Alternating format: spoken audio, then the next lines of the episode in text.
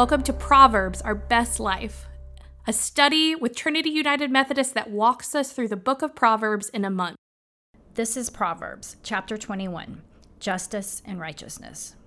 Acting justly is a joy to the righteous, but dreaded to those who do evil.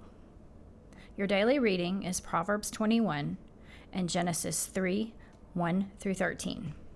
The reading is linked in today's show notes if you'd like to pause and read.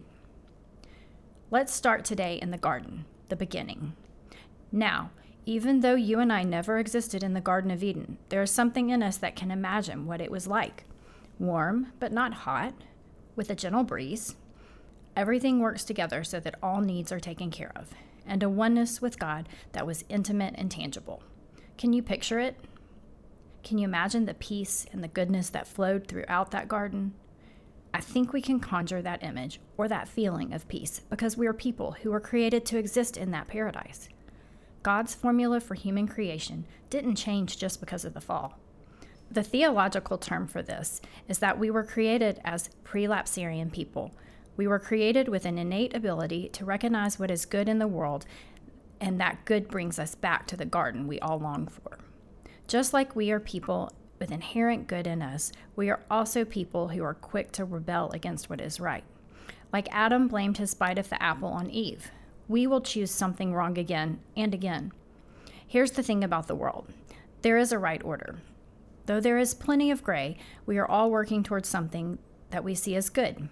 This chapter makes so many claims about the wicked and their downfall, but it also makes bold claims about righteousness and justice. Righteousness is something that we oftentimes get confused about. We mistake it for self righteous. The reality is that we are righteous when we live into God's right order for the world. This right order is what Jesus would go on to describe as loving God, neighbor, and self. Justice in God's order is something that brings about wholeness rather than something that breaks further. If you need an example of Jesus' justice, look at how he forgives Peter for betraying him in John 21. Self righteousness, when we live into the order of how we think the world should be, and justice that breaks things further, can lead us to that path of wickedness. In other words, when we think that we have all the answers, when we ignore the cries of the needy, when we stop considering the needs of our siblings, we move farther and farther away from that garden. The sad thing is that we often take steps away from the garden and call those steps holy without realizing the harm we're doing to ourselves and others. It is easy to read these sayings as a rule book for life, but life is not a game that can have a stable set of rules. The Israelites tried that repeatedly, and they failed to follow the rules again and again. God asked many times for them to leave the apple on the tree, and they could never quite get the hang of it. Could you or I leave that apple alone? I hear it looked really appealing.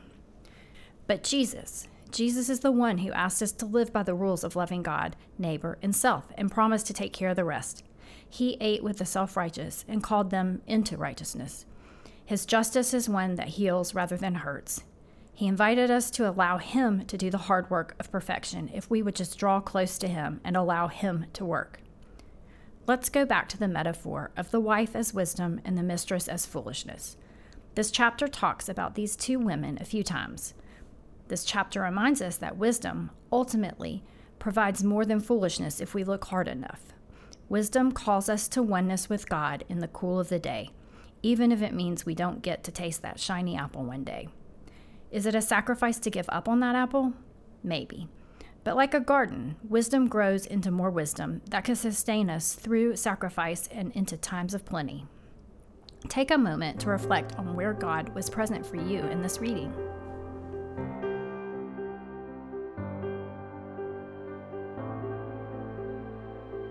Will you pray with me? God, you created us to walk hand in hand with you in the cool of the day. Point us to your righteousness and let us glorify your work rather than our own. Use your justice to heal us and make us whole. Amen. That was Proverbs, Our Best Life. We hope God showed up in that reading today, and we hope that you get to practice wisdom a little bit each and every day. If you want to learn more about Trinity United Methodist in Huntsville, Alabama, you can go to trinityhsv.org to see what we have going on. We'll see you tomorrow.